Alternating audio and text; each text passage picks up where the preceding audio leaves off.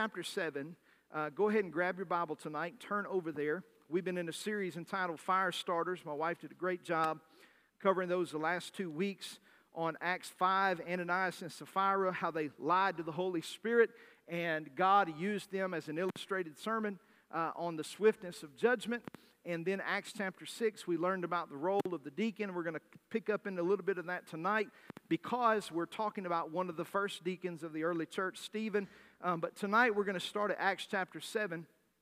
So I want you to look tonight at verse number 54. We're going to cover the context of the whole chapter, but tonight we're going to start right here, and um, I know that it'll be a blessing to you. Acts chapter 7, verse number 54. Here's how it reads It says, When they heard these things, they were cut to the heart, and they gnashed at him with their teeth.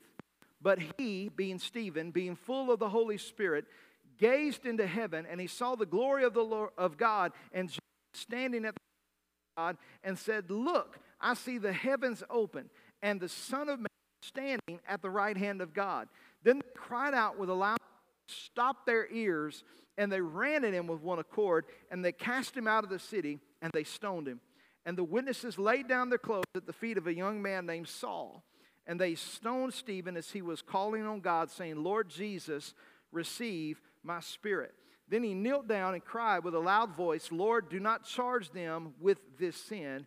And when he had said this, he fell asleep. Lord, thank you so much for your word tonight. And Lord, as we've already prayed, but once again, we ask you to speak to our hearts, give us ears to hear and heart to receive everything you have for us tonight in the name of Jesus. And everybody said, Amen. Well, we're doing a chapter by chapter study through the book of Acts, and I think it's vitally important uh, to some measure to have what we call expository preaching and teaching. That is going through the scripture, getting its context, figuring out what the author was saying in that moment and how it applies to our everyday lives. Um, the truth be told, uh, so much bad doctrine and bad theology pops up in the world because people take scriptures out of context. And when you take the scriptures out of their context, they lose their power, they lose their potency. Uh, the scripture says that, eh, that no word from God is without power, and every word from God is inspired by God, and it's um, uh, profitable for reproof and rebuke and doctrine. And so it's important to get a grasp of the Word of God. We started out in Acts chapter 1 where uh, we talked about, or actually, we did not start in Acts chapter 1 because we covered that uh, at the end of our last series. But basically, Jesus had showed himself alive, was caught back into heaven. And then, uh, you know, the, the angel in the white robe said, Why you stand here gazing into the heaven? This same Jesus, whom you've seen go, shall also come in like manner. How many of you are ready to see that? Amen. Come so, Lord Jesus, come quickly. Hallelujah. And, uh, and so, you know, then we come into Acts chapter 2, and we see the outpouring of the Holy Spirit in the upper room. The uh, 120, the 380 other people did not click coming on their invite. They clicked decline because Jesus actually invited 500 to come. 120 people showed, uh, 380 declined, and they were gloriously baptized with the Holy Spirit. Peter preached, people got saved, people got baptized. Powerful. Then we roll right into Acts chapter number three. And what we see is Peter going and John going to the temple of prayer. Uh, there's a man lame, and they say, Silver and gold have I none, such as I have in the name of Jesus. Boom, the man gets healed. Everybody's happy, right? Wrong. We get to Acts chapter 4. Acts chapter 4, what happens is they ended up um, um, getting threatened with prison and all of these things, and they pray and they ask the Holy Spirit to fill them again. And the Bible says He did fill them again, and they spoke the word of God with boldness.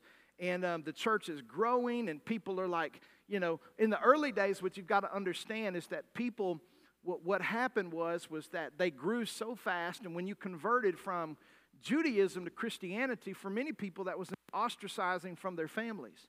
So they were cut off, oftentimes parents from children and siblings and, and spouses, because to become Christian in Jesus' day was to commit blasphemy against God. The Jews just could not handle it. So what did they do? They all got together. This was not um, a precedent that was set throughout history. This was a one time thing that happened because people have tried to use this verse to promote socialism. The Bible as a whole does not promote socialism. Uh, but what they did was they took everything they had in excess and they sold it and they laid it at the apostles' feet. And Ananias and Sapphira wanted to look more holy in front of the people and lied about what they had given. And one of them comes, drops dead. Uh, then the other one comes, drops dead. And I mean, I'm telling you, that's not a great way to start a revival. Amen. But it's what happened. They dropped dead and they were buried. It was terrible. Then Acts chapter 6 catches us up where uh, the church is growing so fast because they went from 120 to thousands of people. Then there's widows, the Grecians, the Hellenists, and they're trying to figure out, okay, how do we do this? And, and the apostles, which are the early church pastors, the early church, they don't have time to pray, they don't have time to study, they don't have time to preach, and, and they're spending all their time waiting tables, serving widows, fixing bowls of soup. And so they said, Let us find seven men full of good report of wisdom of the Holy Spirit, and we'll appoint them unto this business. And that brings us to Acts chapter 7. Can you say amen? All right, how's that for a recap? Acts chapter 7 tells us about this man by the name of Stephen. He is known as the first martyr, first recorded martyr in the history of the church. What is a martyr? Martyrdom is something in America we simply don't like to talk about, but the reality is, martyrdom and martyrs have been around since the beginning of church history. Martyrs are people who give their lives for a religious cause. I mean, literally spill their blood.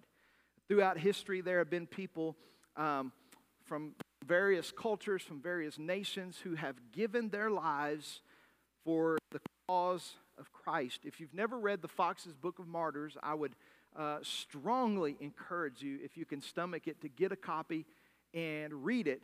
And because George Fox does a great job in that book talking about some of the early church fathers and how all of the apostles, you know, all of the apostles except for John, John died of old age, but 11 of the 12 gave their lives by their own blood for the message of the gospel. So, uh, Stephen f- fell right along in that particular era, but it was absolutely crazy. You know, we live in America, things are pretty cush, right? Um, other than somebody crazy standing up in Joel Osteen's church last week and saying some crazy stuff about, about pro life, uh, we haven't seen a whole lot of religious persecution, which, by the way, if you don't know what I'm talking about, don't go look it up. It's terrible. But uh, they had a big disruption with some ladies and you know, my body, my choice, and they interrupted the whole service. Thousands of people, and they had to carry them out with security. Uh, anyway, it's terrible. But um, that, that's a measure of heckling and persecution. But what they saw in the early church, we've really not saw that in our nation, which is, you know, maybe the burning of churches or the killing of pastors, the arresting and convicting and the killing of people who convert to Christianity. Um, we see it in Malaysia, we see it in Pakistan, we see it in Iran, we see it in a lot of the Muslim dominated places of the world. That there is a great price that is paid to be a believer. And so tonight, you guys need to understand that along with me and everyone else, we owe these people a great deal of honor because of the sacrifice that they've made. Now, how many of you love Hebrews chapter 11? I love it. It's the faith chapter. The Bible talks about over and over again the just shall live by faith. The just shall live by faith. And we talk about without faith, you know, it is impossible to please God. Those who come to God must believe that He is, and He's a rewarder of those who seek Him. We, we like to talk about um, now, uh, now faith is the substance of things hoped for, the evidence of things not seen. We love the first half of Hebrews 11. But most people that I call faith preachers don't preach the last half. Because the last half of Hebrews 11 talks about those who died in faith, never receiving their promise. It talks about those who were sawed in half, and those who were martyred, and those who were crucified, and those who were hung. And you know what the Bible says about them? It says, Those people the world was not worthy of because it takes greater faith to serve God in the middle of, in the middle of opposition than it does to serve God when everything is going right in your life. Amen? And so um, I think we need to buckle up because I think we will see things like that a little bit more in our world. Let me give you a little bit of, of story, of a background story. Uh, anybody ever heard about the, the Great Wales Revival? The Great Wales Revival. About 150 years ago, and out of that Wales Revival, it was a missionary movement. Men and women began to answer the call to missions in the Wales Revival, and it swept all throughout Northeast India and, and many different places. And there was this particular region in this particular area where uh, there was uh, uh, an Assam that had hundreds of aggressive tribes. They were called headhunters. These were wicked people. They cut your head off, put it on a stick, and they weren't necessarily cannibals, but they were like second cousins of cannibals. Pretty terrible stuff. And so, despite severe opposition, the missionaries shared the gospel to these tribes. I'm reading this account. One of them shared the gospel to a man named Nosing, his wife, and his two kids. Thereafter, they all received Jesus as their Savior, and as a result, many villages turned to Jesus. Hearing this, the angry chief of the village gathered all of them together. He called Nosing to the front and demanded him to renounce his faith publicly or to face death. Touched by the Holy Spirit, Nosing replied these words I have decided to follow Jesus. No turning back, no turning back. The outreach chief ordered the shooting of his two children right in front of him. So their arrows pierced the boys, and they fell dead immediately. And again, he demanded Nosing to deny his faith if he wanted to spare his wife. But Nosing responded, Though none joins me, still I will follow. No turning back, no turning back. Nosing's wife also died due to a fatal arrow blow. The chief then asked for the final time for him to deny his faith to spare his own life. And Nosing gladly said these final words The cross before me, the world behind me, no turning back, no turning back. He was shot immediately, like the rest of his family, but this triggered a mass revival in the village, beginning with the chief. The chief was extremely convicted and disturbed by the faith of this man that he could not sleep at night.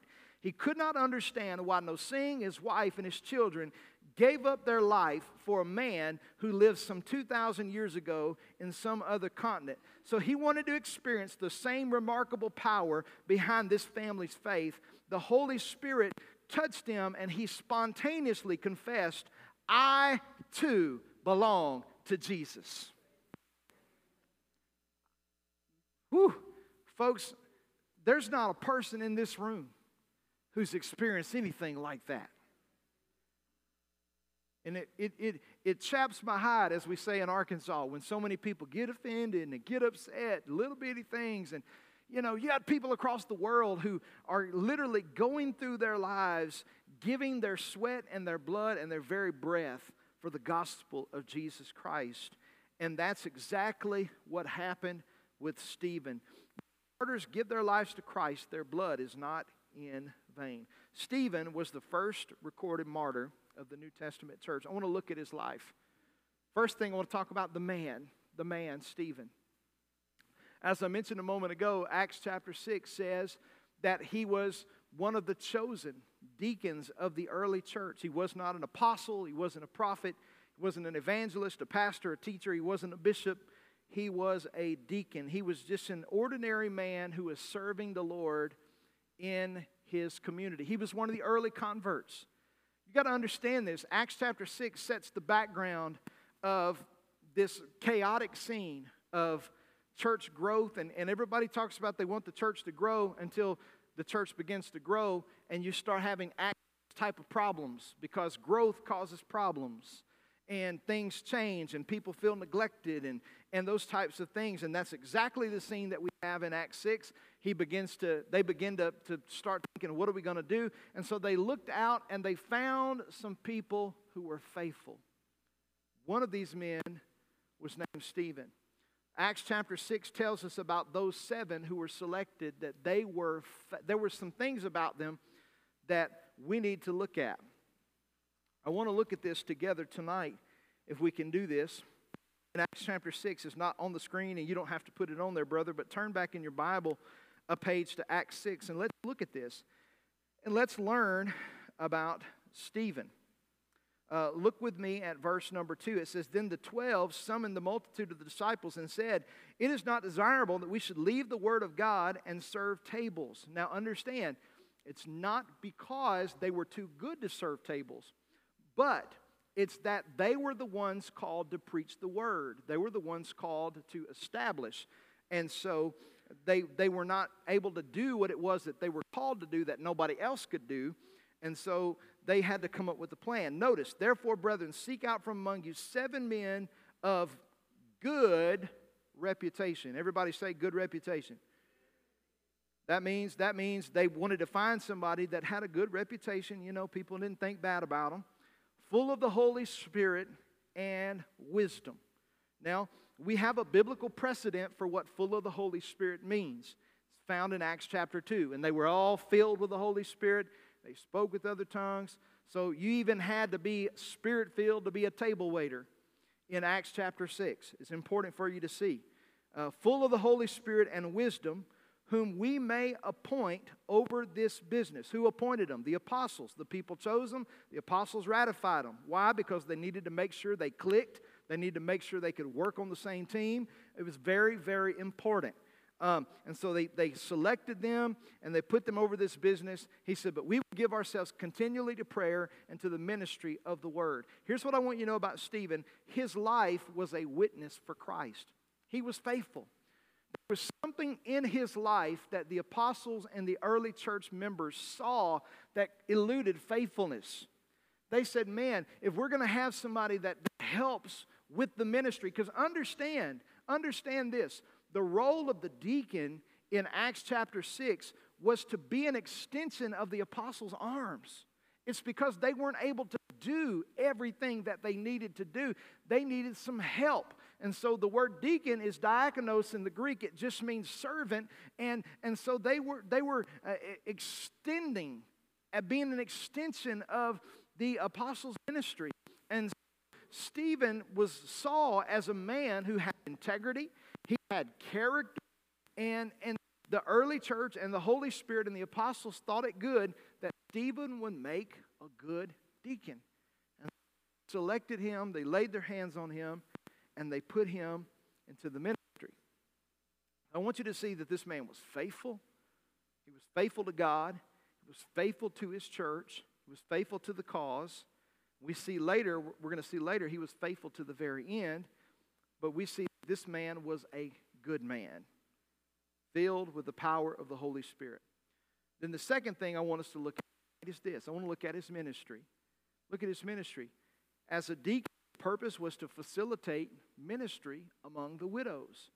He was to make sure that the distributions and those things that needed to take place took place. And uh, besides that, beside his role as a deacon, he shared the word of God with others.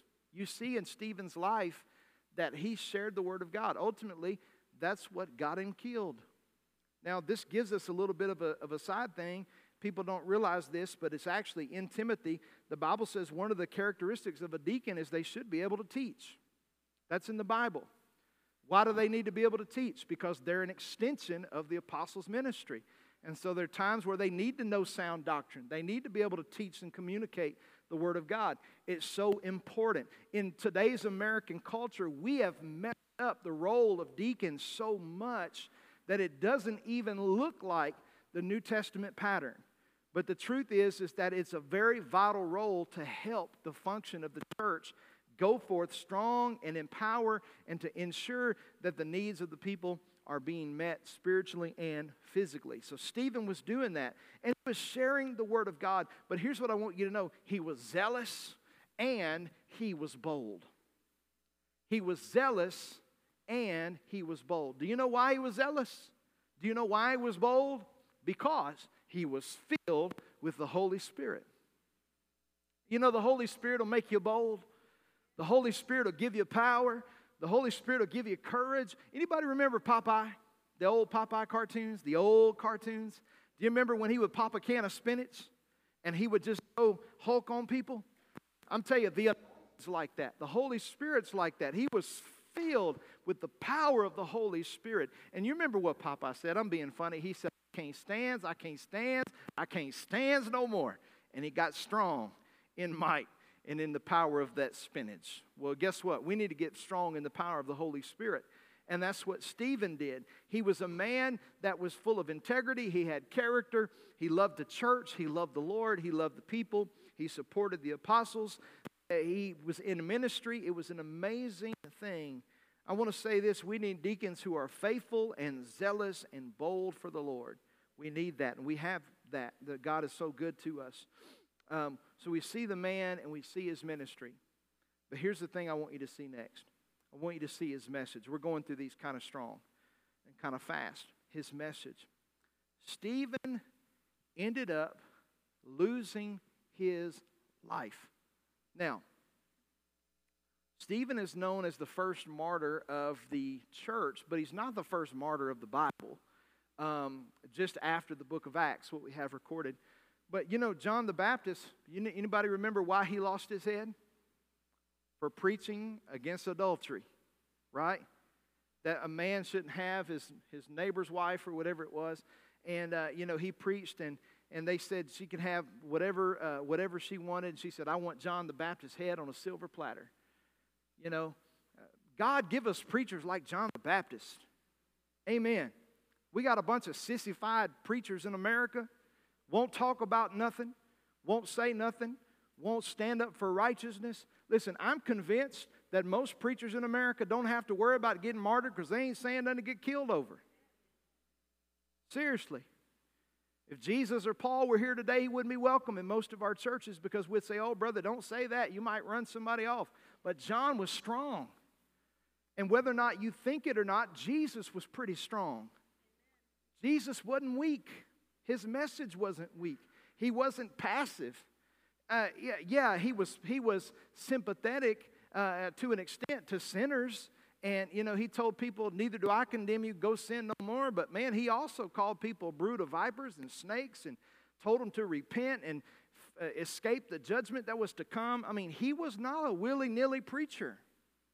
I think we've painted a picture of Jesus that fits our American gospel truth is, he was a, a tough man who carried a cross. He was a, a carpenter, if you will, and a stonemason. He had calluses on his hands and, and he knew how to get business done. We've the same Jesus who, who wept at Lazarus' tomb also went into the temple with a, with, a, with a whip of small cords and drove out the money changers. I mean, he meant business. And, you know, uh, John got ultimately because of his message. Um, Jesus obviously got killed ultimately for his message. And Stephen got killed because of his message. His message was in direct opposition to the religious sects of the day, the Pharisees and the Sadducees and all of those high ranking officials. And what was his message? Here's, here was Stephen's message. Stephen's message was this uh, several aspects. Number one, it was that Jesus freed us from the law. Now, the Pharisees hated that because their salvation and their strength was in keeping the law. You know, uh, but here's the thing about the law that none of us realize, or that we that they didn't realize. We do. We have the New Testament, but Paul tells us in Romans that the law was a schoolmaster, just to bring us to Christ. And he, he went on to say this: that if you break one of the laws, you're guilty of all of them. So you might say, well, I've kept this one, and I've kept this one, and I've kept this one, and I've kept this one. And all of those laws are moral laws, and we should strive to keep them. I mean, America would be better if we didn't lie, we didn't steal, we didn't covet, we, did, we honored the Sabbath day. God forbid you say something about honoring the Sabbath day. But, you, you know, you, all of these things. And, and, and I'm telling you, life would be better if we honored the Lord. But in our own morality and righteousness, Jesus said, if you break one of them, you're of all of them.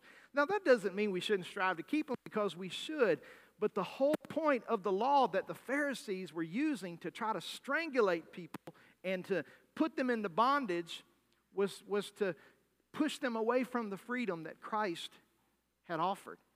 And Stephen comes in the face of these Pharisees and he said, Christ has freed us from the law. And I'm telling you, they didn't like that. Second aspect of his, of his message that he preached. He said that God no longer dwells in temples made with the hands of men. Now, you want to make an enemy, you start talking to the Jews and tell them their temple don't mean anything. Whoo-wee! You're liable to come home with your head on a stick if you go to talking like that.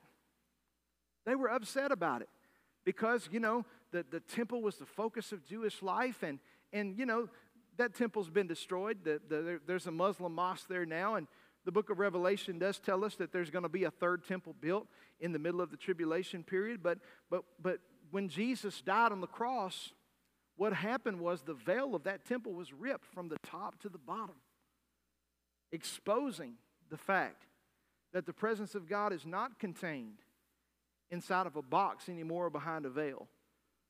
That's why Paul said, Do you not know that your body is the temple of the Holy Spirit, whom we've been sealed by God? So it's important for us to realize that, that Stephen's message, though it was true, it enraged the Jewish right. And the Bible says that it was so bad, they gnashed their teeth and they stopped their ears. Now, how many of you have ever had a toddler or you babysitted one? That sounds like something a baby would do. You know, I'm not listening to you. Stop their ears and stomp off and storm off. But that's what these men did. They became enraged and they went and they grabbed their rocks and they began to, to go out and, and to, uh, to let Stephen have it. We looked at the man, we looked at his ministry, we looked at his message. The last thing I want to look at is, is his martyrdom. Because of his message, the Bible says they seized him suddenly, quickly. They grabbed him. He didn't have time to think about it. And they pulled him outside of the city and they took rocks and they began to kill him.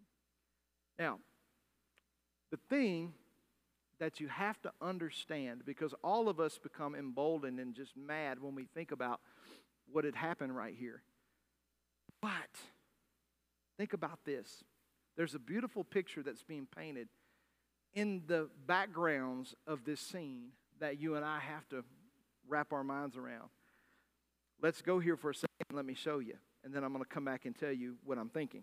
Acts chapter 7. Look at verse number uh, 57 with me. It says, Then they cried out with a loud voice, stopped their ears, and they ran at him with one accord, and they cast him out of the city, and they stoned him. And the witnesses laid down their feet of a young man, notice this, named Saul. And they stoned Stephen as he was calling on the name of the Lord, saying, Lord Jesus, receive my spirit.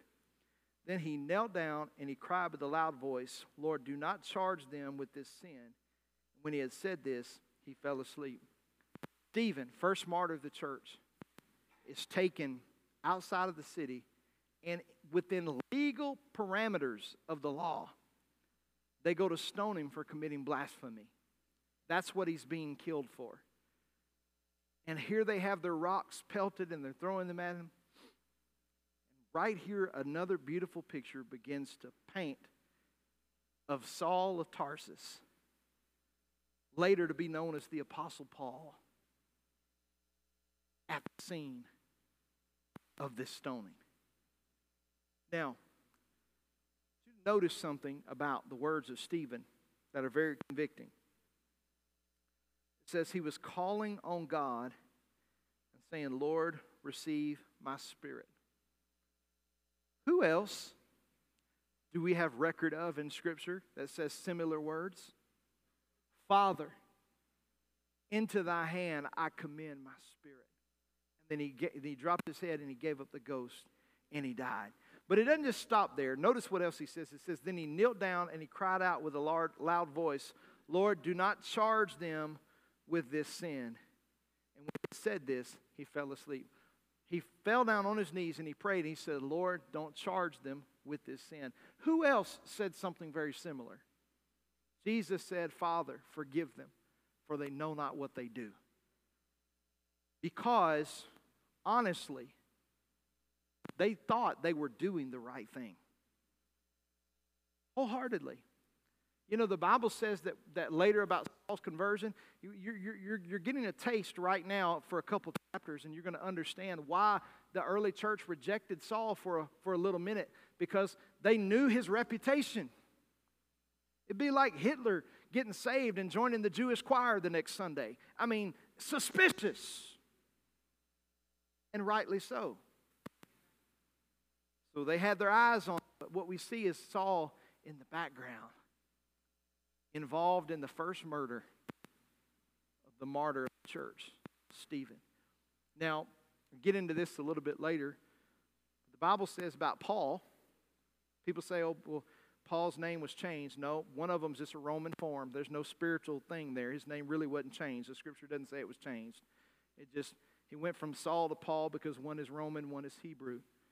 Um, so what we see is Paul, later in his writings to the church of Corinth, when he's writing, he says, I, I know a man, whether in the body or in the spirit, I don't know, who was caught up into the third heaven. And he says, saw things lawful, unlawful for me to speak, for him to speak of. And he begins to talk about his experience. And then he says, And it was given unto me a thorn in the flesh, sent to buffet me, so that I might not exalt myself against measure. Now, folks, I'm not going to build a doctrine off of this or anything like that. People have debated for centuries what Paul's thorn in the flesh was. The, the literal rendering of that in the original language is a messenger sent from Satan to buffet him or to repetitive, repetitively stripe him. I, I, I believe Paul, because of his past, walked in condemnation. You don't believe me?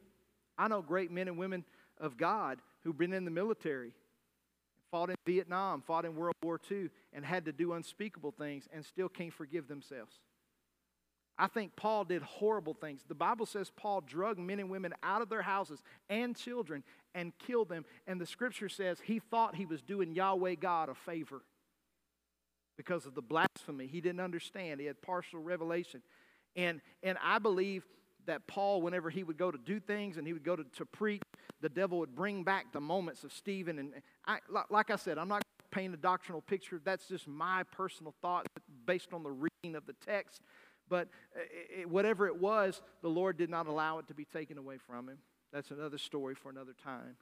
But ultimately, Stephen didn't revolt, he didn't fight back, and ultimately, gave up his life. Now, this is interesting because there's some wordage in Acts chapter 7 that should cause us to pay attention. Paul writes to the church at Ephesus, and he says, We've been seated with Christ in heavenly places. Right? When Jesus went to the cross, when he died, when he was buried, when he was resurrected, the Bible says he ascended in high and he sat down at the right hand of the Father. To be seated was a, a sign of I am finished, it is done, there is nothing else to do. He is seated in his rightful place. But when you see Jesus, and when Stephen saw Jesus in Acts chapter 7, he was not seated. I want you to go back and look at it. Look at what he says in verse number 55. It says, But he, being full of the Holy Spirit, Acts 7 55, he, being full of the Holy Spirit, gazed into heaven and he saw the glory of God. And he saw Jesus, what? Stand at the right hand of God and said, Look, I see the heavens open and the Son of Man standing at the right hand of God. You know, you know the Bible actually tells us in the New Testament there are five different crowns people can receive in heaven. I can teach on that some other time. There's a there's a uh, a soul winner's crown, there's a martyr's crown, there are different crowns that the scriptures mention in the New Testament alone, five of them. One of them being a martyr's crown. That when people who give their life to Christ and, and, and serve Him and ultimately give their lives by bloodshed for the gospel of Jesus Christ, not through war, not through things of that nature, but they give their lives for the gospel of Jesus Christ. When they get to heaven, God's going to give them a, a crown. Crown. Can you imagine Jesus looking up over the banisters of heaven, down into the corridors of the earth, seeing his son Stephen, not denying his faith, not denying his message, not denying the God who saved him? Caused Jesus to stand up in pride in a good, good proud way and look. See, it's a serious subject tonight we talk about. Because I hope that nobody in this room will ever have to go through this. But I, we were talking about this a little bit in the office today. Though we, though we hope we never have to go through this, we should resolve in our hearts what would we do if we had to go through that. I mean, think about it. Jesus said, If you deny me before men, then I'll deny you before my Father. And if you confess me before men, then I'll confess you before my Father. And just think about it. If somebody as heinous as Hitler or some, some type of villain, uh, the Taliban, uh, some the Columbine shooter, we know that young man went into Columbine and pulled a gun on his classmate, and he one of the girls that he shot, he shot her because she wouldn't denounce her faith. Uh, we, we ask ourselves, what would we do in moments like that? But the truth that we have to rally around tonight is this: is that if we are truly saved, okay, I mean truly saved. I don't mean church saved. You know, there's a difference between church and truly saved. I mean, I mean, I mean, saved and sanctified, and you're living for God, and you're ride or die. You're not a Sunday morning only Christian. You're not an Easter Christmas only Christian. You're a for real Christian.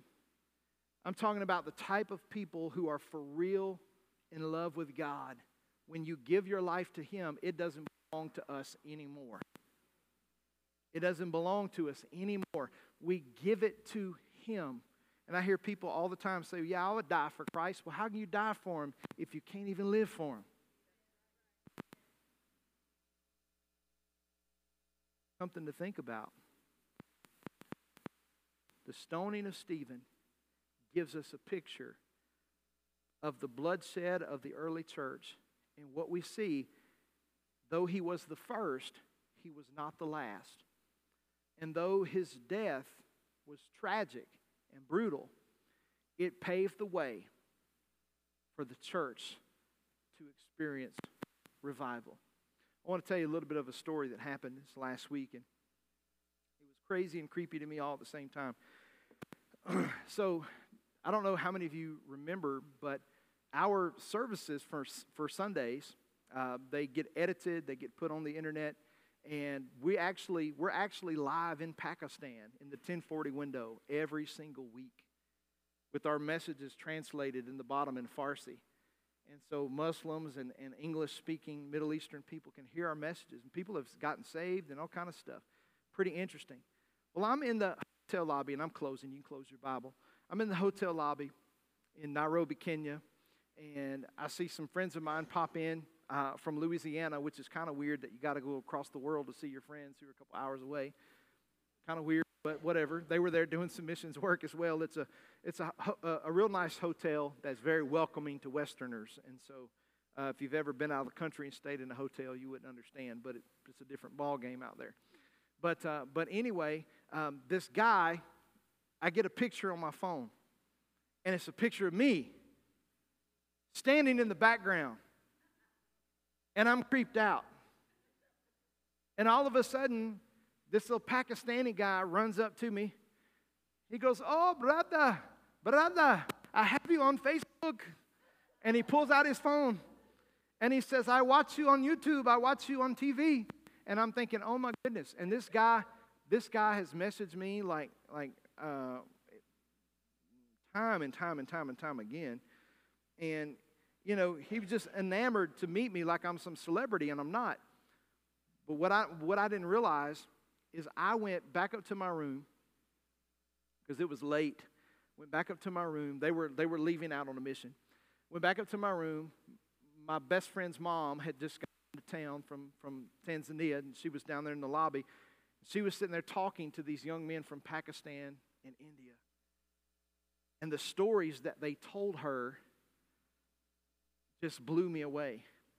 They're sitting here, they're like, oh, you know, I saw you on the, on the television screen, which is nothing. But these guys have been arrested in India and Pakistan. Their lives have been threatened. Their children have been hurt, kidnapped, abused for preaching the gospel. And I'm humbling myself here and thinking, man, you, you think I'm the hero, you're the hero. Huh. Because I've not paid any kind of price like that. I've not paid any kind of price like that at all. And in the church, we, we, we try to not be super political, and I, I, don't think it's wise to be super political, but I also believe that as citizens of our nation, um, if we don't stand up for our religious freedoms and things of that nature, we could find ourselves like some of these other nations who don't have the freedom to communicate or to publish or to write or to go on the internet. You know, China filters everything out of the internet, Christian. If you want to take a Bible into China today, you've got to put it in, the, in an almanac and put another cover on it and hope somebody doesn't open it and read it. All the digital files they read, all the websites are encrypted. Uh, you just can't find anything. And uh, if they catch you going to church in China, it's, it's, it's bad news for you. We live in a blessed nation.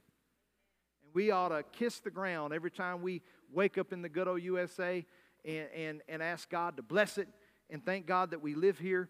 And, but bottom line is, is that we've got to understand that the gospel, though it is free for us to receive, it cost a lot of people their own lives. Not just Jesus. Do you know many of you would not have a Bible in your hand had it not been, the blood for, uh, been for the blood of Martin Luther, who rebelled against the Catholic Church and said, What you're teaching is not right. He ended up losing his life to get a Bible that's readable in the hands of people. And yet, so many people have multiple Bibles at home and don't read them. Think about it. We are blessed. Amen. So let's end on this note. Close your Bible. You can stand with me. We're